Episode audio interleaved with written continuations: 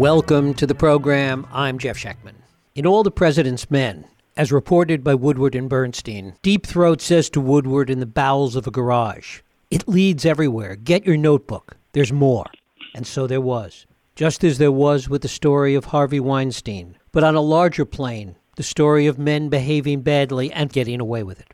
Fortunately, journalism is more than just the first draft of history. Sometimes facts, especially if they are an agreed upon set of facts that are exposed, can change the course of history. Woodward and Bernstein are certainly an example, but so is Sy Hersh for reporting on My Lai, Neil Sheehan on the Pentagon Papers, and Bart Gellman on the Edward Snowden revelations. Now add to this pantheon Jodi Kantor and Megan Twohey for their reporting on sexual harassment in the workplace at the highest levels, and ultimately on Harvey Weinstein and the explosion of the Me Too movement. Megan Twohey and Jodi Kantor are investigative reporters at the New York Times. Megan Twohey has focused much of her attention on the treatment of women and children, and in 2014, as a reporter with Reuters, was a finalist for the Pulitzer Prize for investigative reporting. Kantor and Twohey have shared numerous honors for breaking the Harvey Weinstein story, including the George Polk Award and the Pulitzer Prize for Public Service. It is my pleasure to welcome Megan Twohey here to the program to talk about She Said, breaking the sexual harassment story that helped ignite a movement. Megan, thanks so much for joining us. Oh, thanks for having me. Well, it's a delight to have you here. When you started reporting out on this story, to what extent was it focused on Weinstein, and, and to what extent was it at first the larger the larger canvas of sexual harassment in the workplace at the highest levels? Well, in 2017, what we knew at the New York Times was that we wanted to launch in, investigations of sexual harassment uh, across a variety of industries.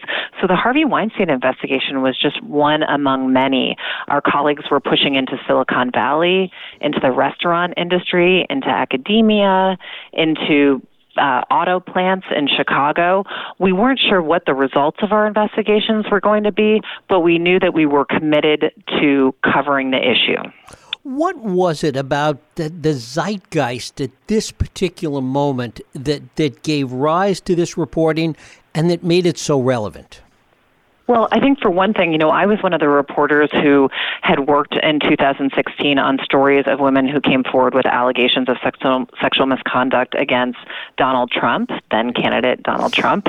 I also then helped cover his election. Uh, so I think that there was, for I think there were some people who, uh, you know, some of those the women who came forward with those allegations came under attack from critics. Trump certainly went on the offensive and and uh, you know threatened those those women, threatened me, threatened the New York Times.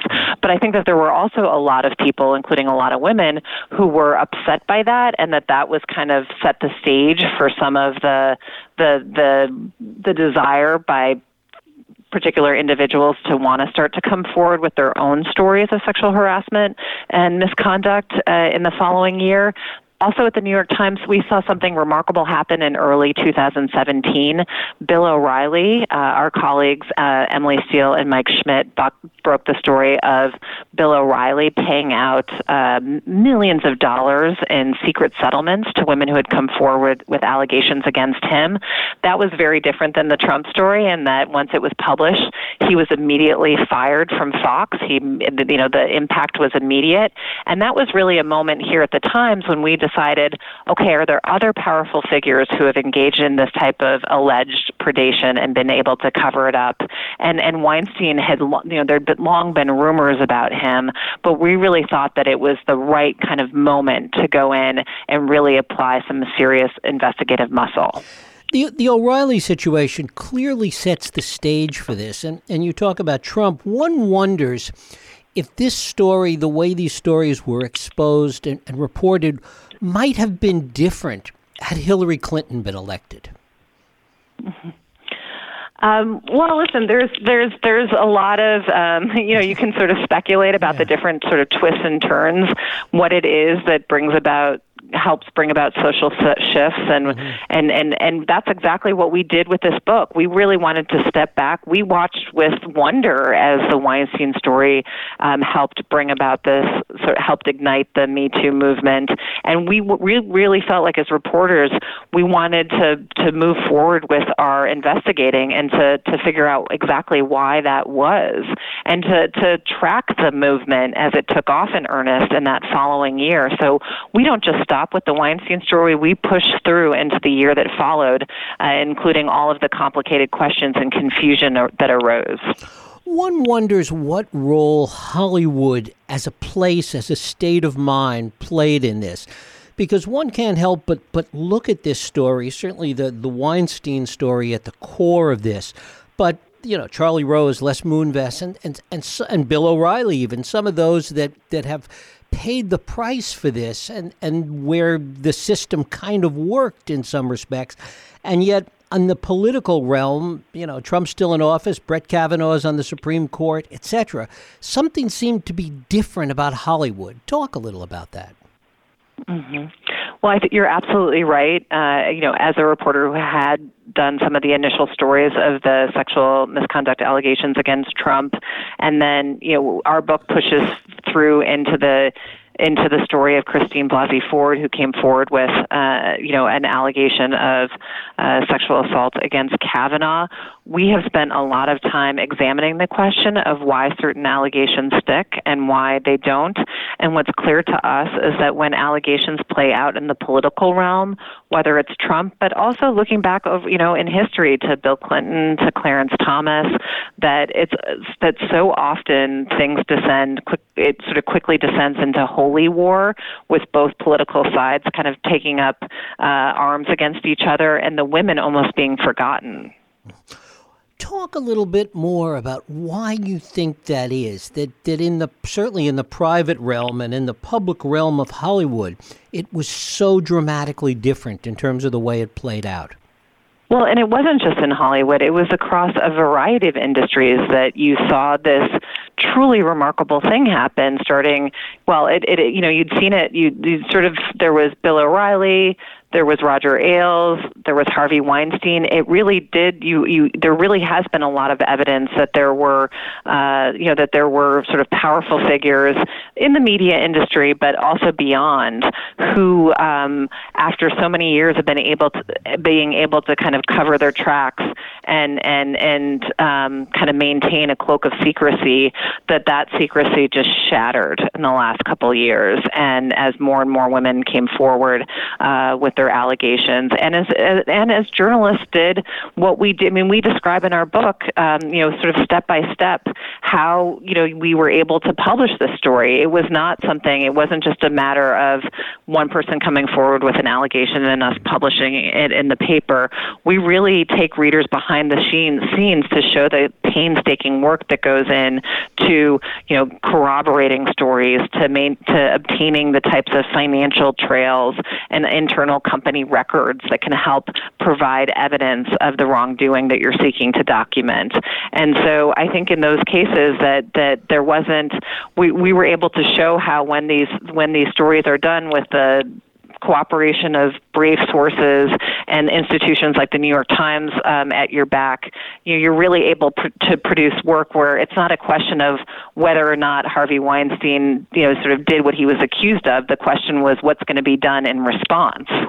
And certainly in the case of Weinstein, it was a question of numbers, the numbers of, of women that came forward and people that were willing ultimately to speak out was just such an overwhelming number.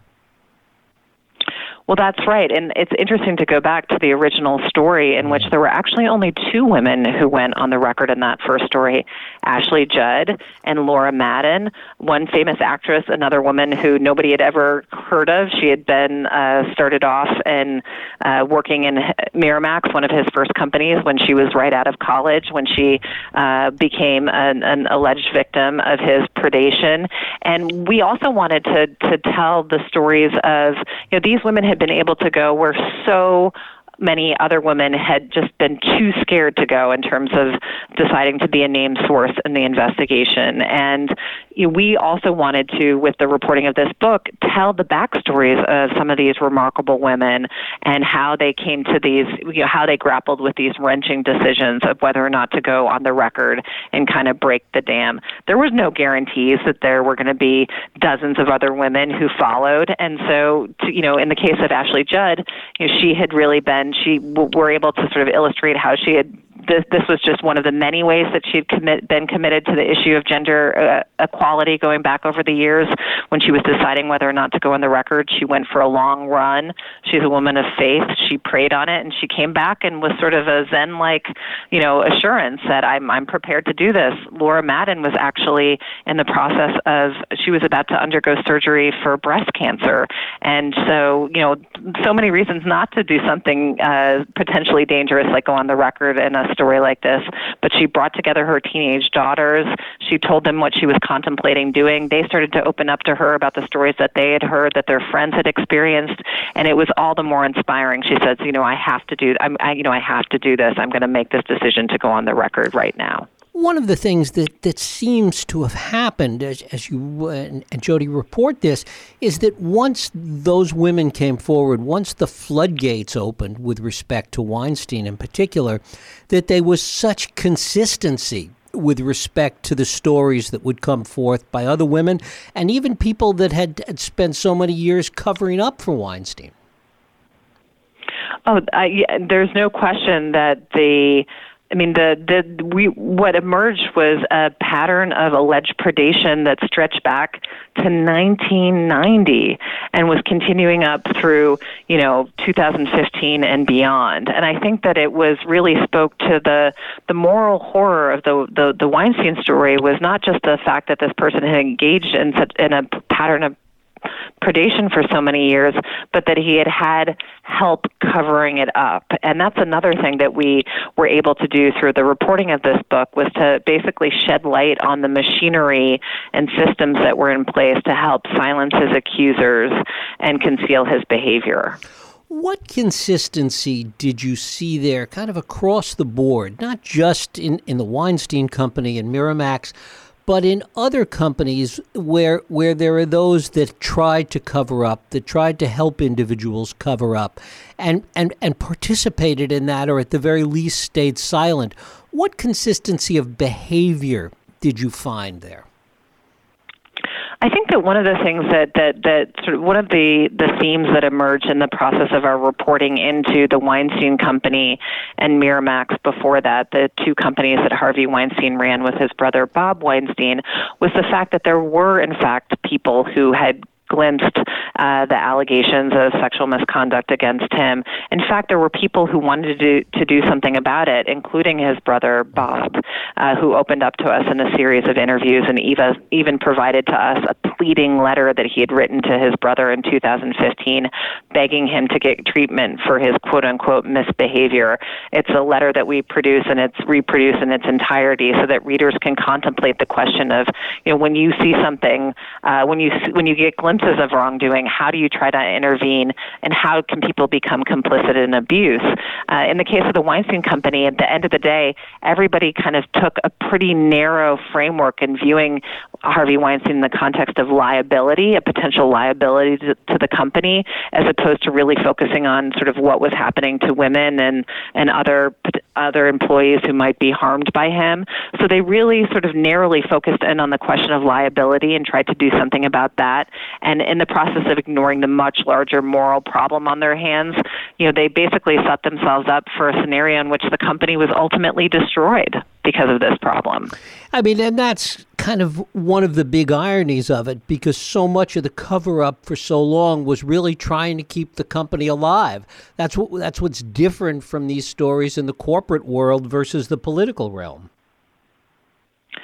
Uh, well, I think that's right. I think that there's listen. I think whether it's in the political world or I, I think that there that there's differences, but there's also similarities, and that there can be kind of machinery in place in both kind of corporate settings and also in political settings to seek to minimize damage and you know cover up allegations or battle them or go on the attack against them.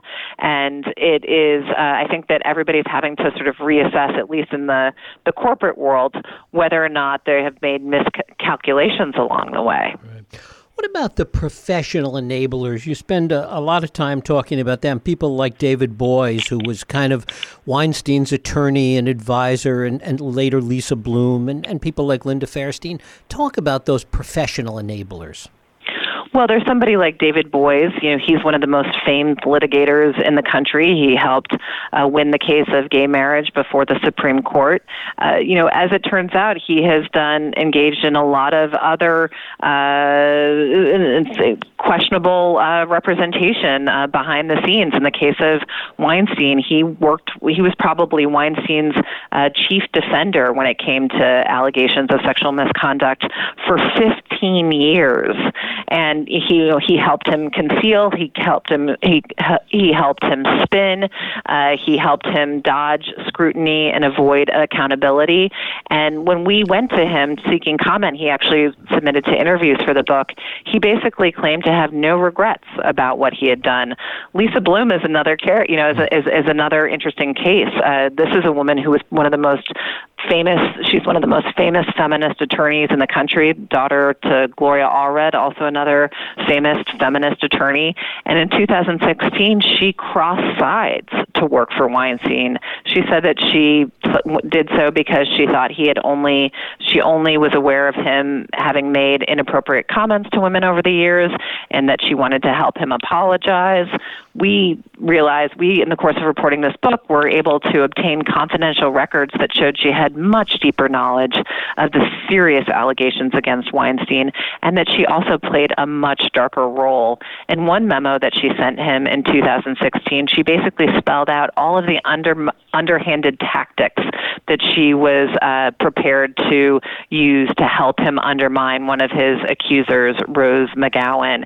And it's just a jaw dropping blueprint. Uh, she's basically saying, I'm going to take all of the experience I've gained in, uh, you know, representing victims over the years, and I'm going to, you know, harness that and, and work with you to use that against victims. One of the cliches that we often hear in these stories is that these this is not about sex, but it's about power. Talk a little bit about that formulation as it relates to all of this. Yes, I think that that's listen. I think that the the story of uh, of Harvey Weinstein and what we were able to illuminate in the course of our reporting is that this wasn't just the story of a particular one individual predator predator, this ultimately became an x ray into how power is used and abused, and how all of these sort of surprising figures that can help, that basically align with power, even when it involves predation and cover up. And so there were a lot of surprising figures who emerged along the way, people who helped bring the truth to light, like Irwin Reiter, Har- Harvey Weinstein's longtime accountant, who had been so concerned about what he was what, about the boss's behavior that he ultimately became a secret source in the course of our investigation, something that we're able to reveal for the first time. Uh, this is somebody who helped provide documents, internal company documents that helped uh, shed light on what his on what Harvey Weinstein was really doing behind closed doors. And then there were this there, there were the other figures who helped surprising figures we met along the way who helped bury the truth, the the David Boieses, the Lisa Blooms. And so I think that that collectively they become a real interesting case study in the abuse of power and how people can become complicit. At the end of the day, did Harvey Weinstein have any defenders that weren't on the payroll? In other words, David Boies, Lisa Bloom, they were all getting paid. Were there any? Was there anybody that came forward to defend Weinstein when, when all of this broke that wasn't being paid by him? You know, to the best of my to the best of my knowledge, Linda Fairstein was not uh, on was not paid by Weinstein, and yet this woman, Linda Fairstein, she's uh, you know she's a sort of a for, she is a former uh, sex crimes famed sex crimes prosecutor here in New York, and she was uh, by Weinstein's side uh, at the very end when he barged into the New York Times the day before the story ran, trying to stop it. She was by his side and had uh, acknowledged that she had also kind of consulted for his legal team in 2015 when he was trying to beat back a criminal investigation into alleged sex, you know, his alleged sexual abuse. And so this is a, you know, I, I, I can't tell you exactly why she made those decisions. Uh, she has, after be, leaving, uh, after serving after she stopped being a prosecutor she she became a crime novelist. She even wrote a vanity fair piece at one time about sort of joking about her desire to have harvey weinstein uh, make a movie out of one of her books. So uh, in that case i you know she's one of those figures where i'm left with certainly more questions than answers and before I let you go, talk a little bit about that day that Weinstein did come barging into the New York Times because you were very much a part of that conversation. And there's something very pathetic about Weinstein in that story that, that, that really makes him look so small at the end of all of this. Right. So we were engaging in a series of phone interviews with him, and then in the day before the story ran, he actually barged into the New York Times. We got a call saying Harvey Weinstein's on his way to the New York Times. So he's going to be there in five minutes, and we were kind of forced to to let him in and and sit down with him. Uh, and he showed up with Linda Fairstein, with Lisa Bloom, with another powerful attorney, Elkan Abramowitz, and with these folders of information and photographs that he wanted to use, sought to use to try to smear the women that some of the women who were he thought were going to be going on the record in our story. And it was really it, it was remarkable because one, as investigative reporters, we had obviously done background checks on all of the accusers that we were planning to use in our story. So he certainly wasn't presenting us with anything that that that sort of changed our minds or our calculations on our end. And if anything, it just shed light on it just said more about him and the types of sort of tactics and uh, you know kind of bullying uh, efforts that he had made, and the people who were willing to be by his side in the final hour. And what was your impression of Weinstein in that moment? Well, Weinstein really, in the course of our interviews of him, swung back and forth from like flattery to threats. This was somebody who I you could just feel, and uh, this is these are among the kind of once, uh, in some cases, off the record or on background uh, scenes of our the behind the scenes story of our reporting that we were able to bring onto the page in this book, so that readers can be there with us when when he's barging into the New York Times, showing up in the lobby of the New York Times, when he's on the phone trying trying to uh, basically uh, kind of plead with uh, Dean Baquet, the executive editor of the New York Times, who was not going to succumb to his attempts at intimidation and bullying. And so, in you know, in the end, we really felt like he wasn't ever sort of scary or menacing to us, but we also recognized we were much more worried for our sources.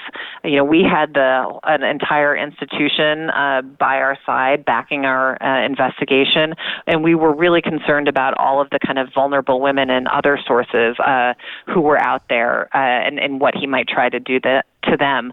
But in the end, this story is really a triumphant one because you're able to see what like the combination of brave sources and a strong institution are able to do when they've got facts on their side. Right. You know, that was no match for his bullying. That was no mat- match for his intimidation. And in the end, it helped bring about a, a you know a, a social shift. Right. I mean, it was the opposite of grace under pressure. He becomes almost a caricature of himself in the end. Yeah, he was. You know, he was. He was. He was threatening us with lawsuits. He right. was. On the one hand, he was threatening us. On the other hand, he was complimenting us. On the one hand, he was making jokes. On the other hand, he was threatening to go do interviews with other news outlets. It was. Uh, it, it made our head spins. And yet, as part of the final due diligence of investigative reporting, you have to make sure that the subject gets adequate opportunity to provide response. So we were also kind of going on this wild ride for the final 48 hours before publication, uh, just wanting to make sure that he didn't throw us off course and that we were in the end able to kind of give him give him a chance, you know, make sure that we were fair to him, but that we didn't allow him to kind of sideswipe us and the story in any way. Megan Twohey, the book is She Said, breaking the sexual harassment story that helped ignite a movement. Megan, I thank you so much for spending time with us today. Thank you again for having me. Thank you.